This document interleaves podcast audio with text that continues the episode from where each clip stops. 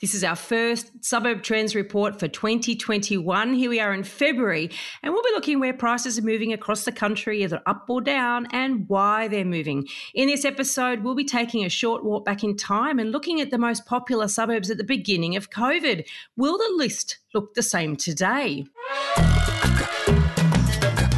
Welcome to The Elephant in the Room. This is the podcast where we love to talk about the big things in property that never usually get talked about. I'm Veronica Morgan, real estate agent, buyer's agent, co host of Foxtel's Location, Location, Location Australia, and author of Auction Ready. And I'm Chris Bates, mortgage broker. And I'm the data geek, Kent Lardner. Before we get started, I need to let you know that nothing we say on here can be taken as personal advice. We always recommend you engage the services of a professional. Don't forget that you can access the transcript for this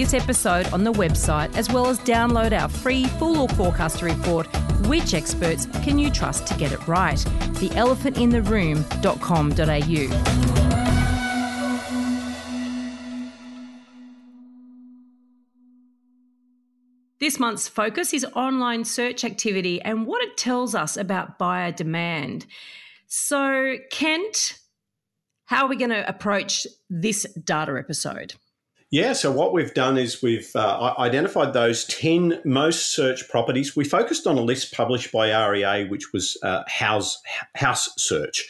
So we identified the 10 suburbs we've gone through. We've created something called a suburb story, which allows us just to go through uh, data item by data item, including a nice big data visual. We've taken an aerial view image of each suburb, gives us a bit of a a handle on what the suburb looks like. And, then pretty we, fancy actually on your website, which we'll have the link in the notes, obviously. Yeah, look, I think the great thing for me since using these aerial images with doing the suburb reviews is you get a much better grasp on it than you would on the ground looking at you know listing mm. photos or a map. You know, I know Chris, mm. that's your favourite thing, looking at maps, but you don't get a feel for the suburb. Whereas these drone images or helicopter images at that right height it's just such a wonderful way to get a, gr- a grasp of what the suburb is.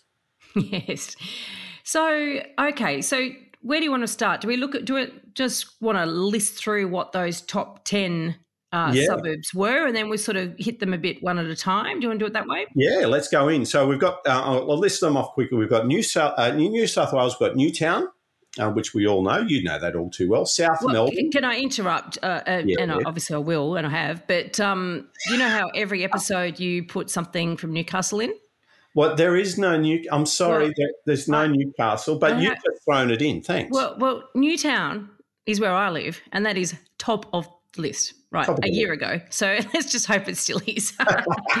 well, we'll find out.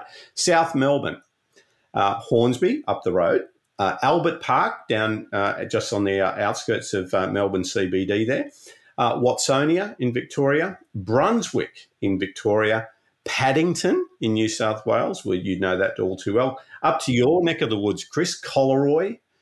Then we're back down to Victoria, Hawthorn, and then Balmain. And again, mm. that's, that's that's a space that you know all too well, as well as myself. It's where my office is, absolutely. So interesting. So these, let's just also say these aren't where the the top 10 for growth or top 10 for prices or anything like that. This is actually the top 10 most searched suburbs a year ago. Yes. So let's start with Newtown. Okay, hit it. So um, looking at prices now, obviously the disclaimer on prices is we always worry a little bit if there's not enough sales volume in the suburb, they can be a bit rubbery. But with a lot of these suburbs, they do have half decent sales volume. So using a rolling 12 month median, they are not too bad when we're comparing prices. So we're up to about uh, a listing price at the moment on average just about 1.45 for Newtown. And if you go back about a year ago, that was about 1.4. I'm rounding, but there has been a steady a steady jump in in, in the asking prices um, in the housing market. Now, interesting. I think the biggest thing that we found with COVID, it's been the impact on high density units, and especially somewhere like Newtown because of the proximity to the university.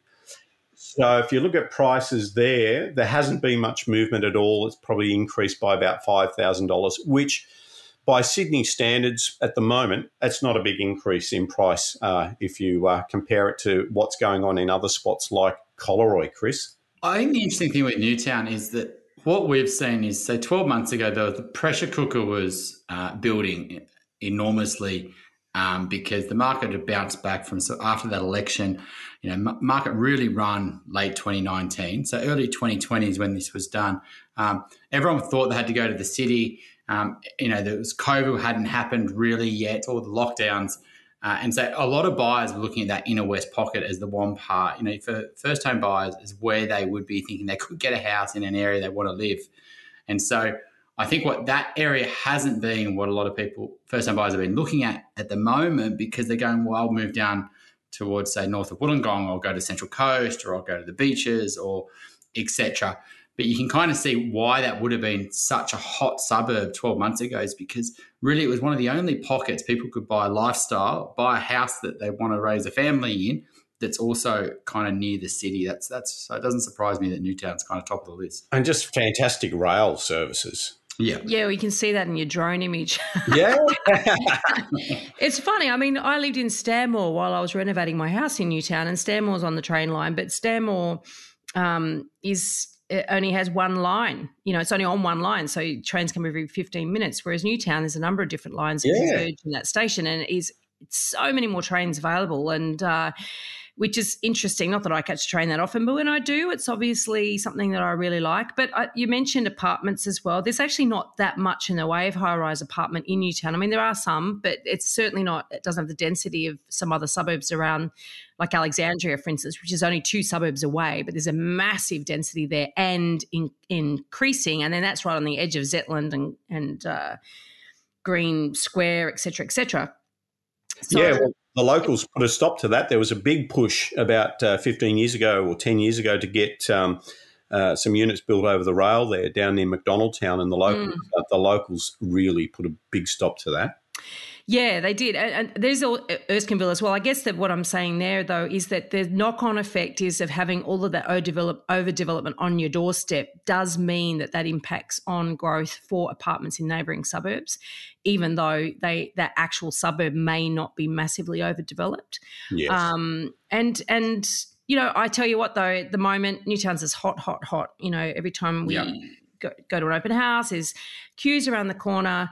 Mind you, that's everywhere and yeah. and also it's exacerbated by those agents who are actually taking the COVID uh, safe uh, approach uh, seriously and actually limiting the amount of people inside the house at any one time. So it can look like even a less popular house will have a queue out the front, as as will a very popular house. You know, so and I actually I don't know I've got a little sneaking suspicion that might be somewhat contributing to a little bit of the FOMO that's out there at the minute. Oh, like a nightclub.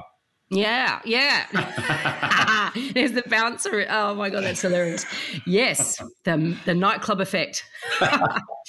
anyway, so so but do we have any search data to compare? It was their top their top 10 most searched suburbs a year ago. Mm. So I thought, you know what, a year on, let's dig deep and see if it, that search criteria or that search really resembles anything in reality. And mm. obviously, there's been it's been an interesting year to say the least.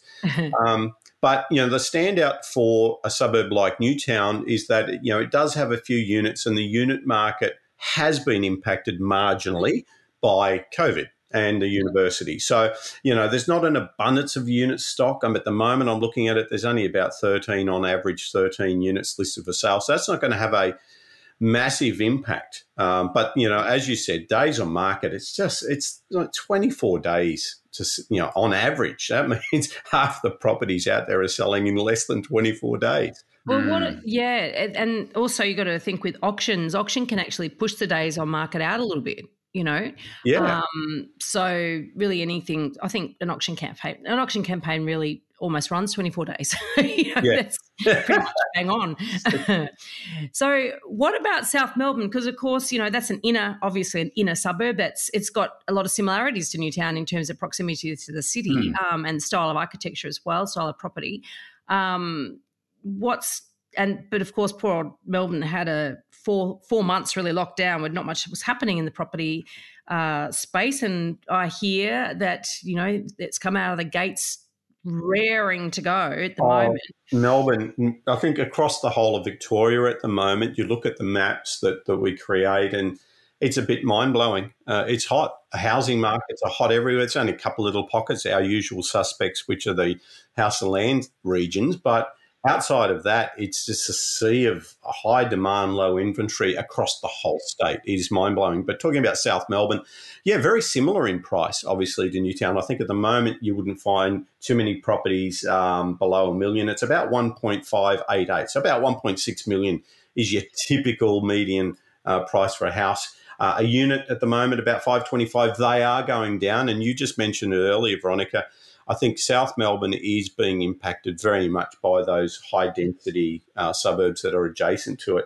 Um, there's a reasonable volume of houses listed at the moment, and a very mixed bag. About 19 uh, houses listed for sale.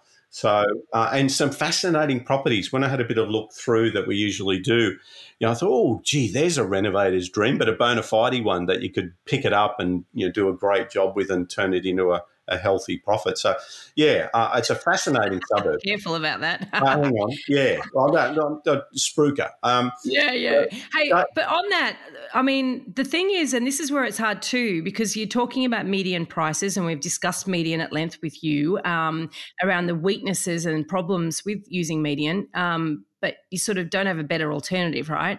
Because in a in a suburb such as Newtown, there's quite a wide diversity of properties. You know, you've got your little tiny workers' cottages and terraces, right up to sort of multi-million dollar, you know, renovated um, wider terraces or sort of converted warehouses or whatever. So there's there's a, a fair spread.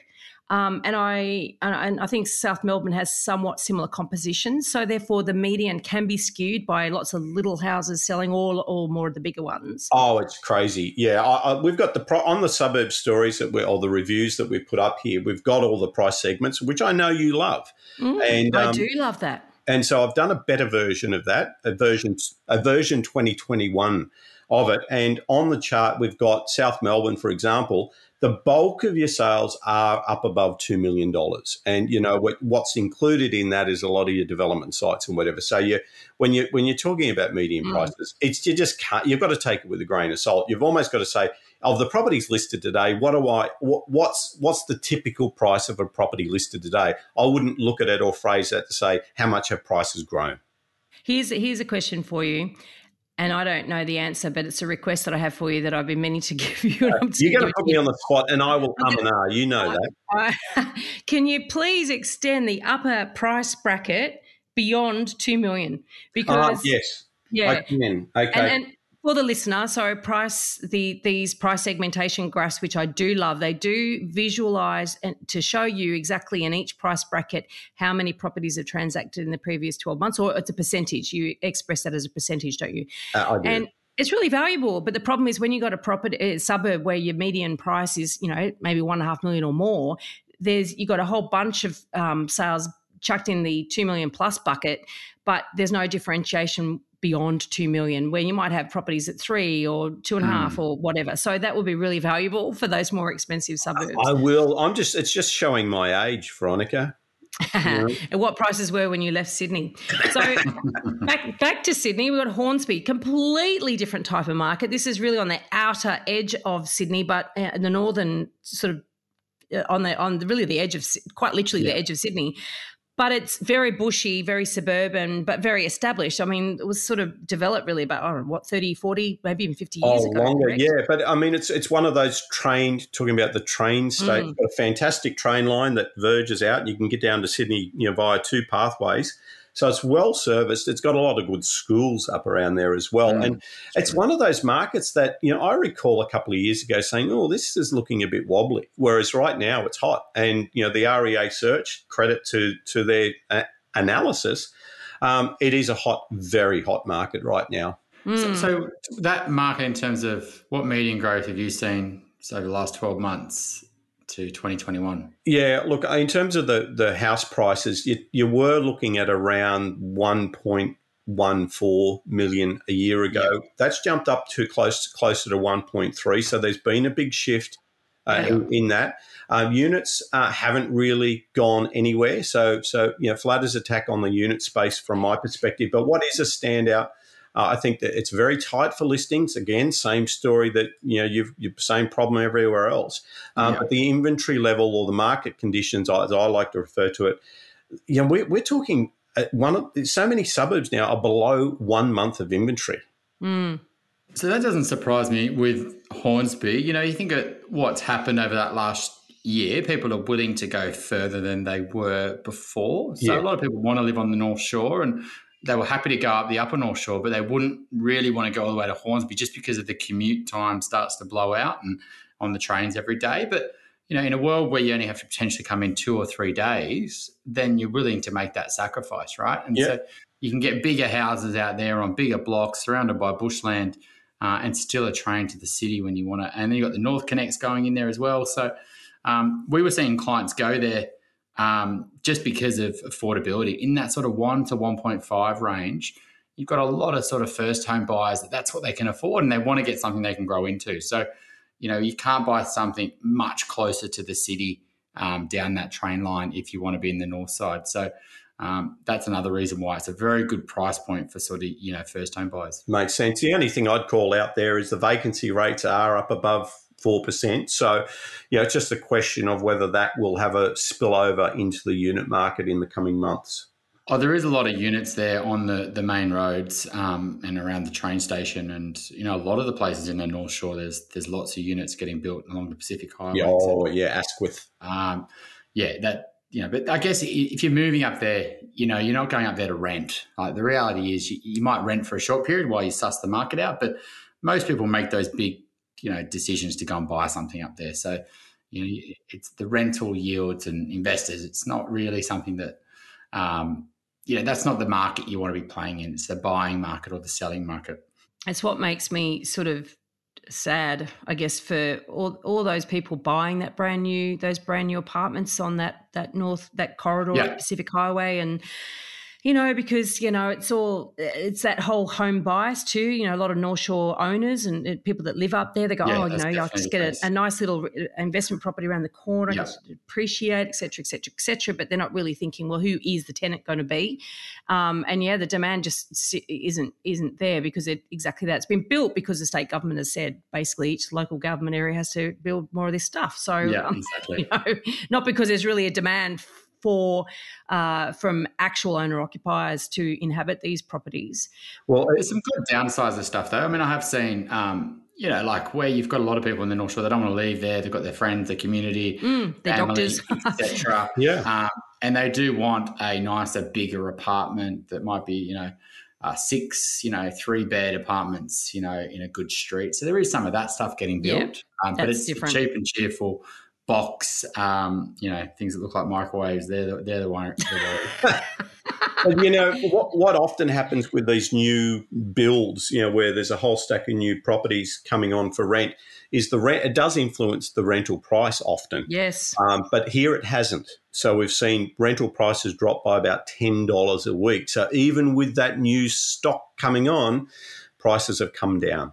Yeah, that's interesting because there's usually a, a, like a blip with increased rentals, but then it does come down when you've got no demand like you got at the moment. You know, you've got too many apartments available for rent across the whole city. Yep. Um, now Albert Park, uh, back to Albert, Melbourne. Albert, Park, Albert Park. And, and, doesn't it look beautiful? It's so pretty. Yeah, it's a lovely so, spot. It's probably the most beautiful suburb in Melbourne, for my my view, anyway. Right, you've got the bay heritage houses for the you know massive big double frontage. Everyone's been renov- everyone's renovated, tree lined streets.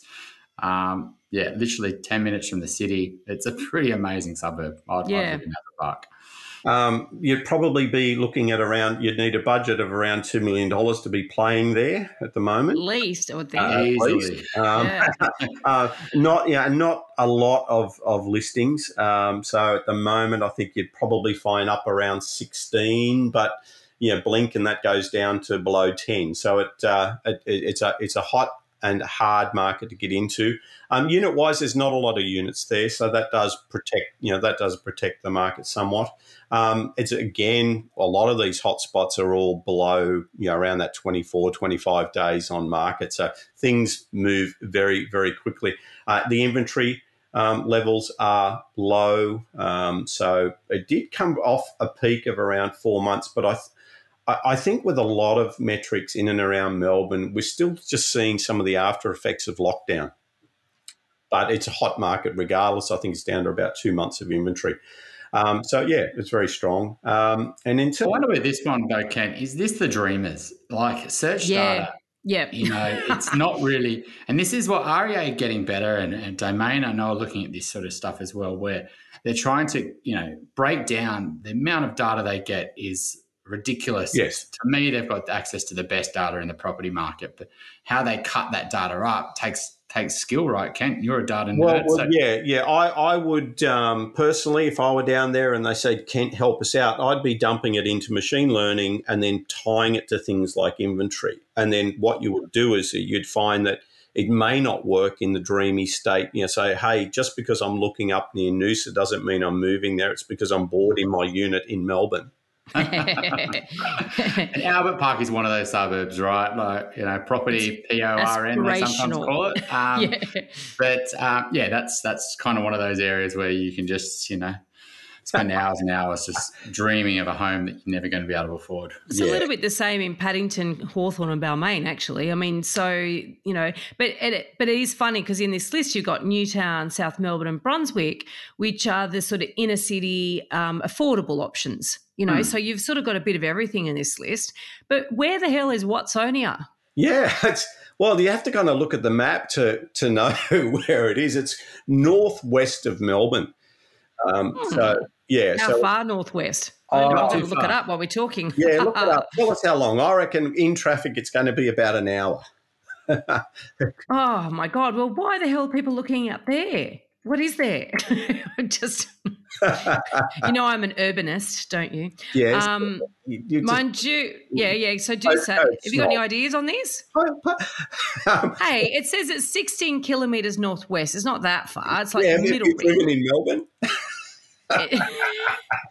It's interesting. So I reckon this one is similar to um, Hornsby Mhm. because Yes. the reality is um, Watsonia, it's on a train line, and that train line is pretty decent. It goes to the city. Uh, and you've got it's, it's really full of green sort of Eltham's got you know we've got clients by there Montmorency Oh, it's in that area. Yeah, yeah, yeah. yeah and they're Templestowe, big, that's a big pocket. blocks like Mm.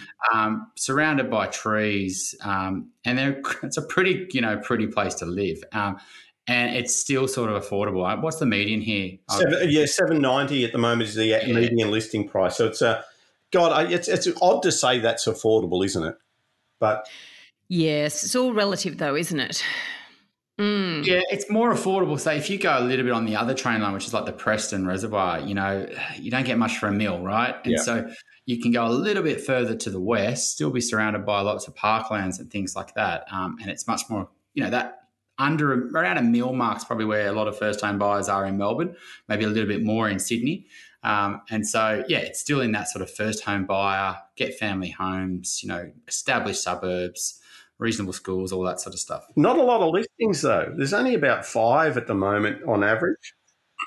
so just not much at all. So yeah, it's um it's days on market. I think we've got around what 28. So yeah, it's very very similar. But yeah, inventory level very tight. One month of inventory. Yeah. So it's continued. So it was high on the list last year. Looks like it's high on the list again. Yes. Still high on the list.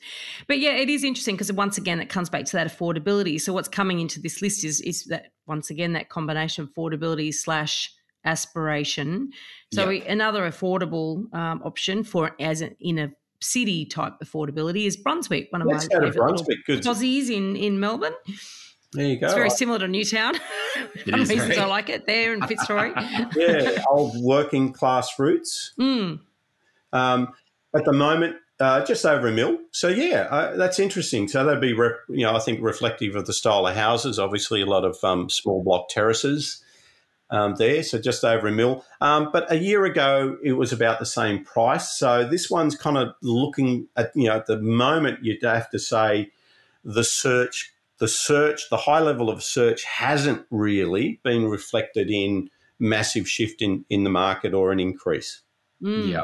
So Brunswick's a massive suburb. It's you know, it's like there's three or four train stations in that suburb, and there's a lot of nicer properties in that sort of mid ones, like three, four better town uh, houses on, you know, three, four hundred square meter blocks, which is quite big for Brunswick. Mm. Um, and I reckon they're going really well. Um, but then there's lots of uh, two beds and you know smaller three beds on smaller blocks, um, which I think will be driving the median down because you know they're not as desirable as they were prior to COVID because you know people want a bit more space and they haven't got to get to the city as much, and so people are willing to go a bit further.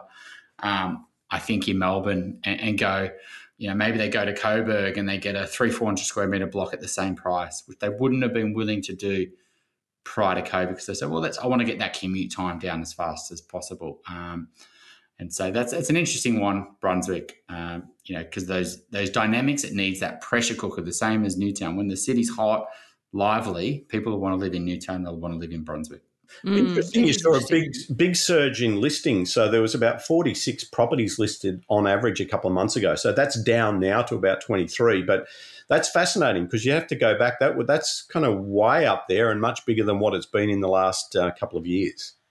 But would that have been a result of really just everyone coming out of the gates? I think um, so after lockdown. I so I guess, and actually, I've just noticed in this list, it's only Sydney and Melbourne. Melbourne, so yes. It's basically, well, I guess that makes sense. The top searches for REA Group are going mm. to be in the most populous cities, right? Yeah.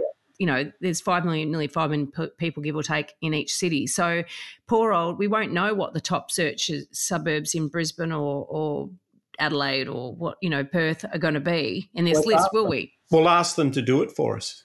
Well, should we should, but I, actually, in the article, we will the the source article for this episode. Um, we'll put the link in the show notes. And but what's funny is that, um, and I did read through that and had sort of some top ten search for units, and it had things like Sandy Bay and Tassie, and I'm thinking in Hobart. And I'm thinking, hmm, I'm not sure there's a massive amount of units in Sandy Bay, you know.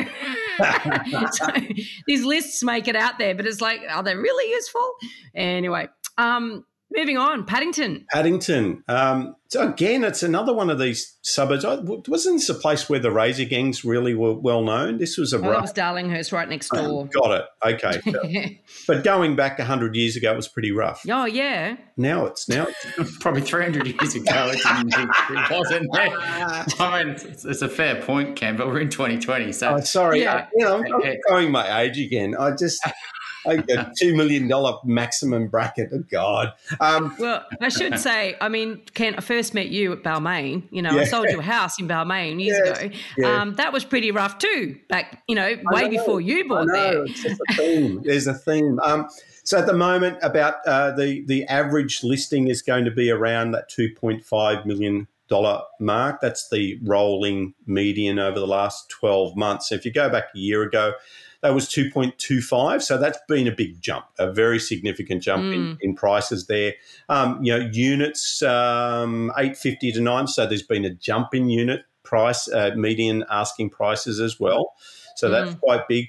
Um, again, uh, look, the the we didn't have the same lockdown, but there's been that same ramp up. So about three months ago, and I, I guess uh, yeah, it's odd. It, it, was it peaked at about 34. So we saw an average of about 34 listings a few months ago, a couple of months ago. That's down to about eight now. So that's a really interesting observation to see a ramp up of activity and now very, very, very few properties available. Everything's flying at the door. It's sort of interesting because you know we we look in Paddington. I've got some clients looking in Paddington at the moment, and you know, obviously watching you know what comes on the market it's always difficult to buy good property and to find yeah. good property. Uh, you know this isn't just unique to the current market.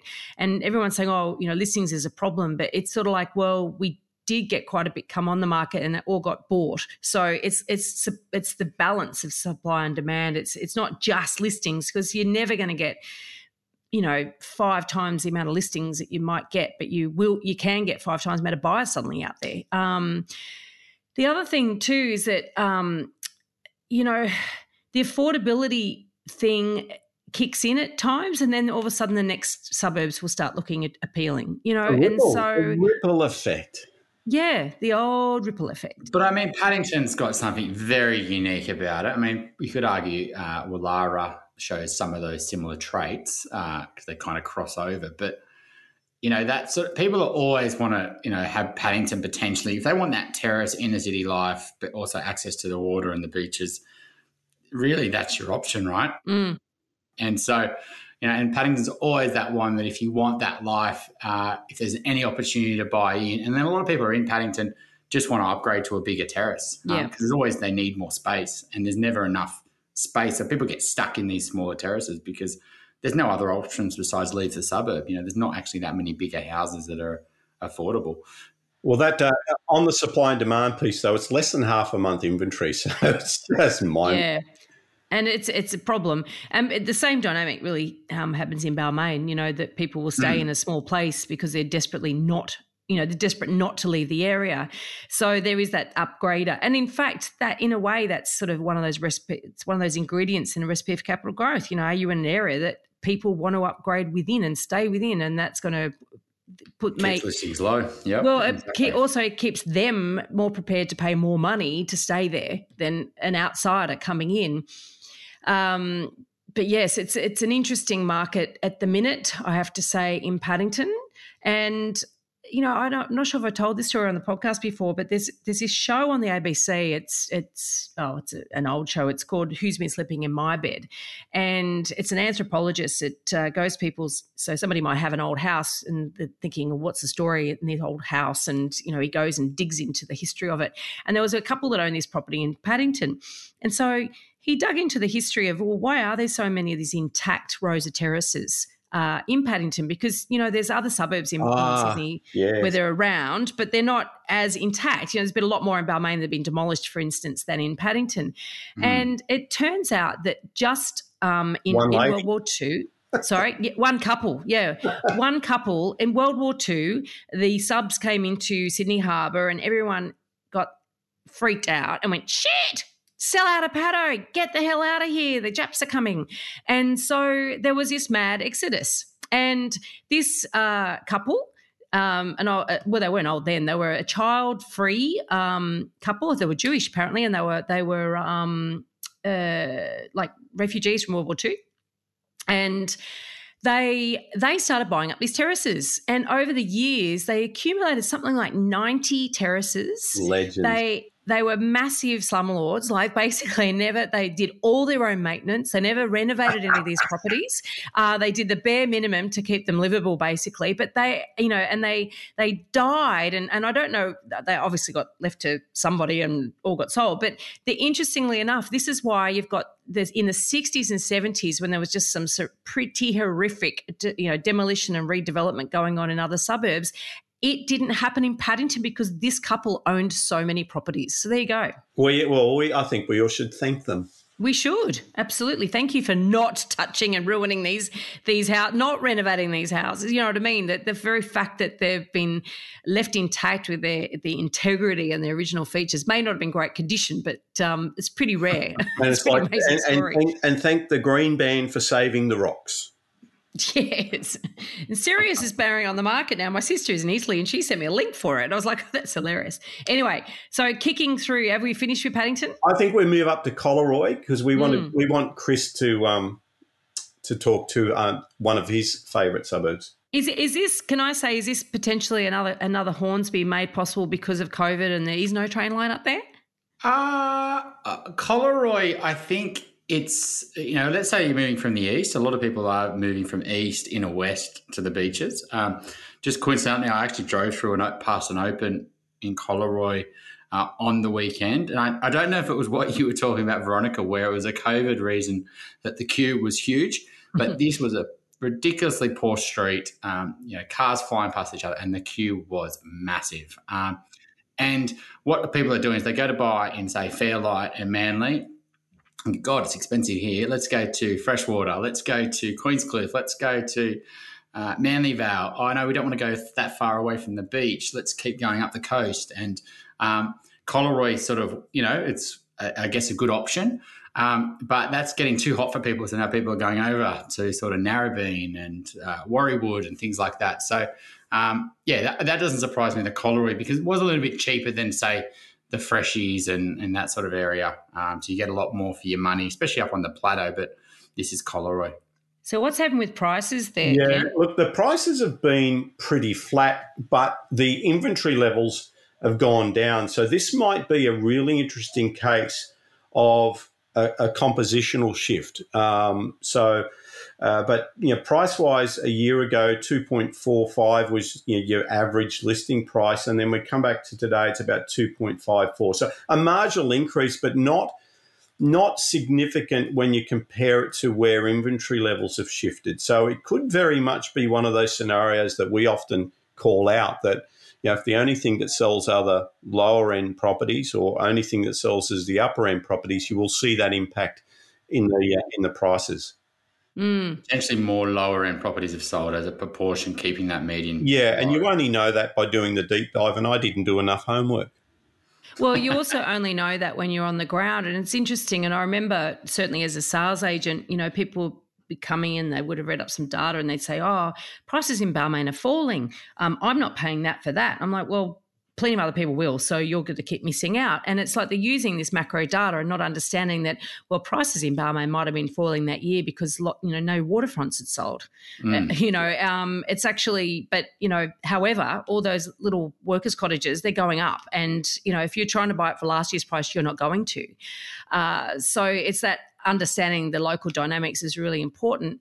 But I've, we sit down and for every uh, property that we evaluate, we do a, a, very rigorous pricing research on it. And one of the things that we do, we look at how the median has moved in sort of three monthly steps over the past 12 months and it's look it's an indication because we want to then sort of compare that to our sense on the ground. And i keep a monthly record of really what's happening um, to to compare that against. And it's really interesting for every single suburb at the moment. A year ago to now the median has gone up at least 20% at least in every suburb that, that, that you are at. working in.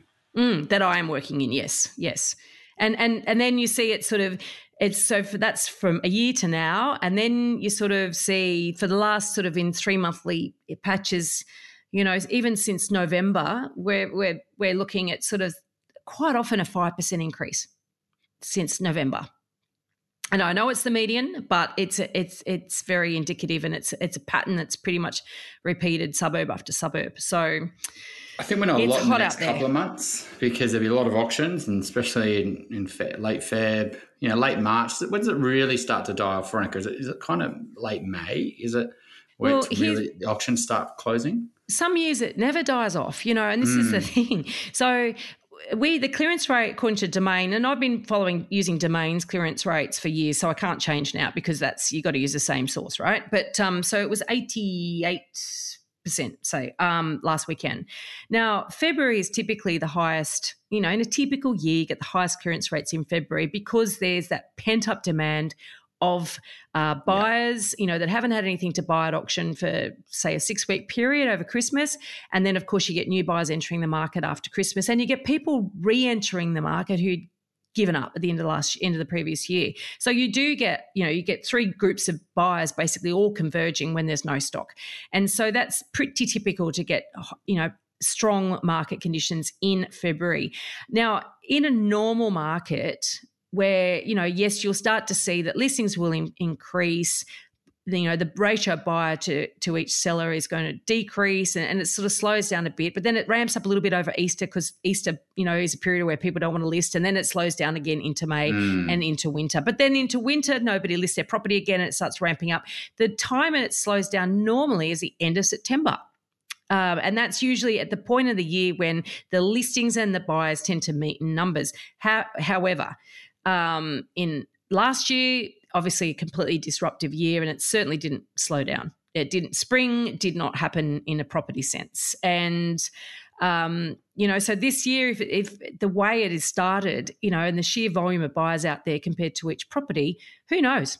Who knows? Yeah. You know whether it will slow down or not. Especially and if you can't go overseas and um, yeah. only travel locally, which is probably what meant it was not a a lot of the agents weren't going on their summer holidays in the Greek mm-hmm. islands. Um, or interest rates are what two percent or whatever. So you know, it's yeah, it's a different, it's a bit of a different world, and there's a shitload of FOMO out there, which is alarming, really.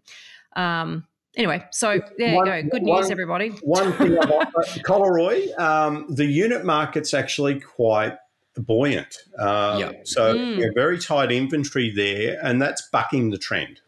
Yeah. And when you consider Wonder why that, that is. well, well, about fifty-three percent of the the all, all total dwellings in the suburb are um, uh, units and apartments. Mm. So that's um that's a really interesting observation, I think. But is that um and look, I'm not overly familiar with that area. So are they I know there's been a bit of new development up there. Nothing like. DY. So Yeah, okay, DY is yep. literally just down the road, and it is literally like high rise heaven. Yep. um, or hell, depending Hell. on how you look at it.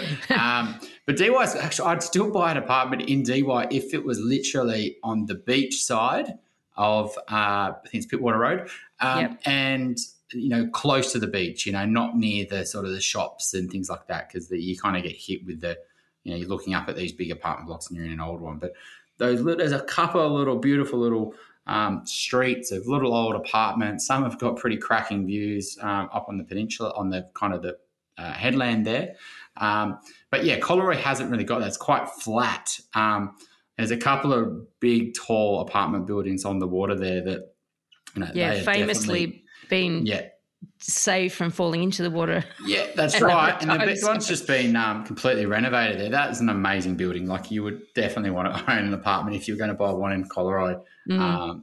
because it's just outstanding views. It's just, you know, it shouldn't be built. It's a little bit like the Horizon building in Darlinghurst that somehow got through council, you know, 20, 30 years ago. Um, and it's the only, it stands out like a sore thumb, but it's got amazing views. no, the building, it's amazing. Yeah.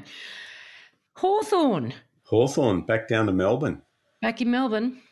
I um I used to travel through Hawthorn a fair bit down working for a real estate portal down in Melbourne a few years ago. Um, yeah, um, 2, 2.1 million. I just oh, look. The, the screen was taking a few seconds to load up, so that was just me trying to fill in some time. Two point one million would be a typical um, median list price back then. I didn't do a good job covering up there. Um, one point eight million um, a, about a year ago. So in terms of asking prices, that's been a fairly significant jump. Mm. So, so yes, uh, we would support the REA story there. Um, unit wise, um, they have also gone up, which is surprising because there's a lot of units around there. But I attribute a lot of that to the new stock. There's so much new stock around that part of the world. Yeah, and here's the thing with Mm. with new stock, when it hits the market, it sells at a premium compared to established stock, which makes it look like prices are rising, but it's actually not. It, it's once again, it gets back to that composition of of the data. Um, however, we did have a conversation with uh, with uh, Stuart Wemyss, Yes. and we released it only this Monday, um, all about apartments, and and you know he's Melbourne based, so of course he's he's very familiar with the, those areas, and we did talk about Hawthorn. So uh, if you're interested in the apartment market, and you should listen to that episode. I mean, Hawthorn, I worked there a year, uh, you know, maybe it was 2012, I think it was. I was, you know, Hawthorn sort of Camberwell area. Um, and they weren't building too much then, but I know that over the last, you know, five years, that has built a lot of the stuff that suits downsizers. And so it's the real bigger, open plan, sort of three bed apartments that are maybe around closer to 1.5 to 2 mil.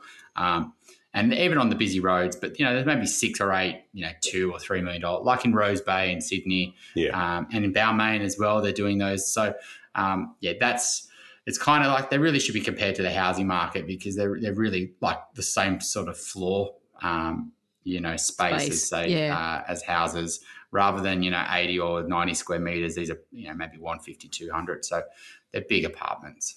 And look, there's some good developments in Melbourne. I know that that really are targeting the um, Yeah.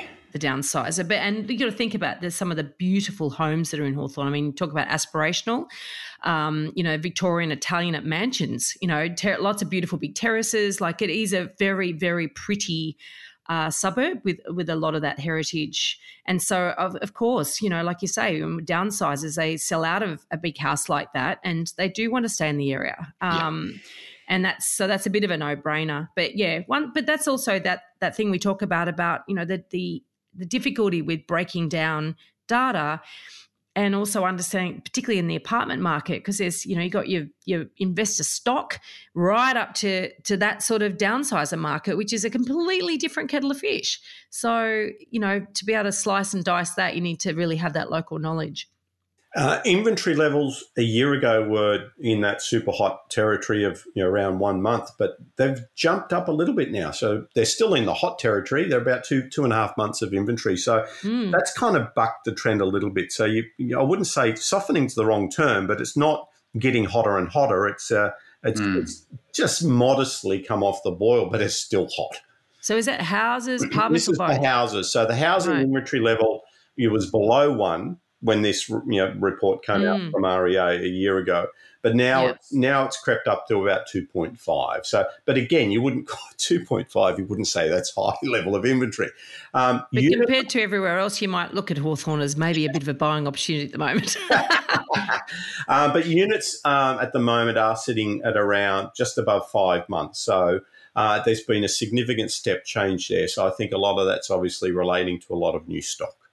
Hmm. And then Balmain, as oh. I often call it, the cherry on top of the inner west cake. Oh, um, cherry on top of the icing of the inner west cake. You know, it's a it's three k's from the city as the as the crow flies. It's uh, it's a peninsula. So it's surrounded by almost surrounded by water on three sides, and um, it's got a village and ferry and bus transport city. Uh, lots of terraces, lots of pubs. So Poms love it. Um, do tell. What's the story there? It's the prettiest aerial image of them all, mm. I think. Mm, it would be with all that water, all that harbour around it, and parks. There's some nice parks there too. Beautiful. Um, around two million dollars is your average asking price for a listing. That's kind of uh, well, that's up 200k compared to a year ago. So wow, that's mm. been trending upwards. Um, unit wise, uh, about 1.183. So you know, close to 1.2 million for a unit there. But if you look at the price segmentation for units, it's, it's very bimodal. You've got a, a lot of expensive, you know, water view apartments, and then you've got those that are sitting back. Obviously, you know that all too well, Veronica. Yeah, well, Meriton did um, a huge, two huge developments, and we're talking now over sort of 20, 25 mm. years hmm. ago. And um, Australand then did, and Greenlands did um, an enormous one, but that was with very, very large apartments, really targeted at that sort of the North Shore downsizer. And that was sort of done around roughly around the same time. And then, then Australand did a massive big development, and there, that's actually in Rozelle, but it's on the peninsula. And after that, there's been little developments, but there's been no available land. You know, so to be able um, so yeah, there's been some smaller redevelopments, et cetera, et cetera, but that's that's it in terms of uh, volume of new supply. Um, yeah, so they just tick over now, and you know, there's always someone that wants to buy a unit in Balmain. Mm. So I haven't looked at it for a while, but I know that um, there was planned to be quite a lot of development potentially over this next decade with uh, a new metro station at White Bays. White Bay, um, yeah. Which is, you know, the sort of south end of uh, Balmain. Um, then on the other side of the water, where you've got all the wharfs um, and the docks there, um, that's potentially all going to be redeveloped as well. So, you know, there potentially could be a lot of new apartments that are going to be just on the edge of sort of Balmain um, and you know around that sort of harbour there around the docklands. So um, you've got to be a little bit careful in Balmain if you've got something near that pocket that's pretty bog standard, really. Um, yeah, look. If, yeah. Can I? Yeah, can I say that there? You know, when I say there's always a buyer, I'm not saying every buyer should buy that stuff. Um, yeah. You got to be quite discerning. There's a lot of really pretty ordinary stuff in there.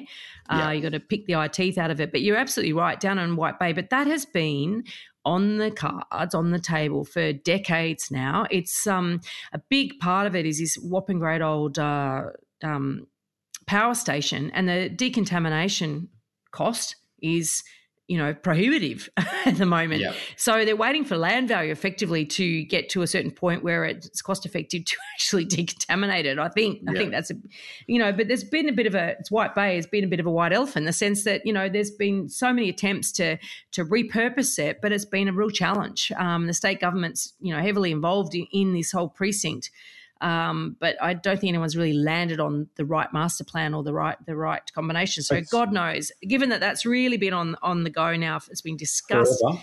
Forever. Well, at least 20 years. It could be another 20. You know, who knows how long it's going to take.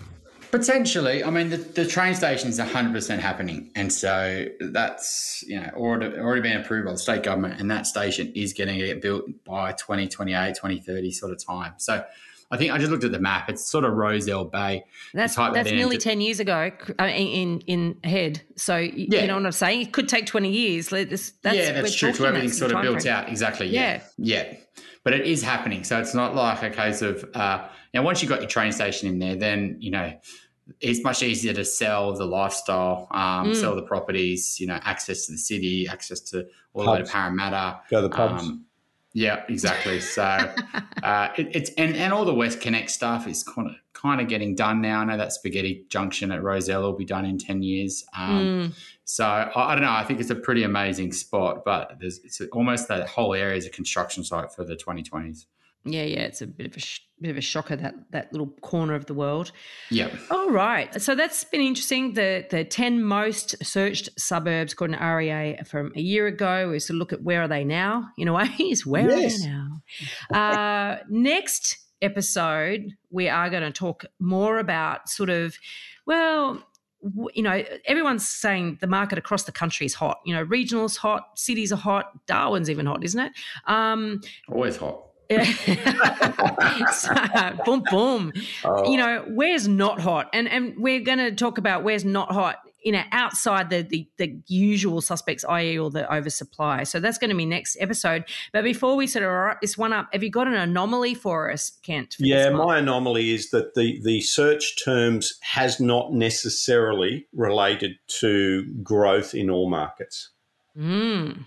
I'd love to get REA. We'll get we'll ask Cameron or uh, Nerida to see if they'll come on and um, know, see. I know when we look at the REA data, they've got they release these sort of weekly insights on um, trends yeah. of how many people are searching and how much is it up as a percentage over say the, you know a certain point in time, uh, and it's looking like 50, 60 percent rise in the last. 12 months. So, you know, yes, there could be dreamers. Yes, there could be people just thinking about upgrading but not taking it serious. But then there'd be a part of those searches that are actually sending inquiries to agents and booking on, uh, you know, open homes and requesting contracts and all these sort of things. And that's the key. Like, how much have they risen? And love to get REA to sort of come on and talk about it. It's like the whole country's come onto the property market, isn't it? Everybody wants to to, to move. It's just what a bit like a, what it feels like out there. And it's spilling overseas. I mean, you you'd be getting inquiries from expats. There's there's a lot of people looking to mm. move back. Yeah. Yeah, yeah, we we have had a bit of that. Um, it's interestingly enough, though, expats even wanting to invest, you know, and it, and yep. tax wise, that you know the situation has changed and it isn't as appealing to them as it has been in previous years. However, um, you know, it's a bit of a flight, the old flight to safety, isn't it? And yeah, um, finance is still an issue for them. It yeah. really is. Uh, you can't. You know, a you need a thirty percent deposit to borrow anything uh, decent.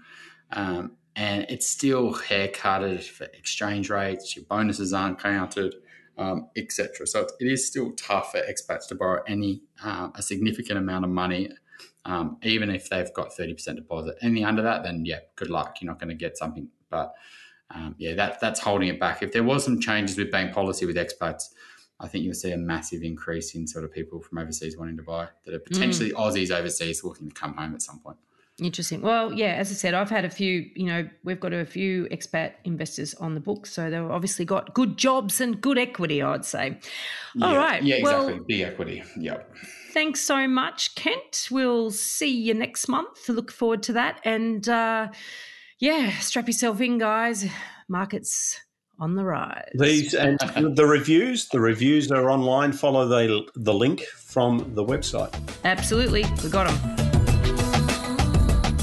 Thanks for joining us. We'd love to see you again. And remember, don't be a Dumbo.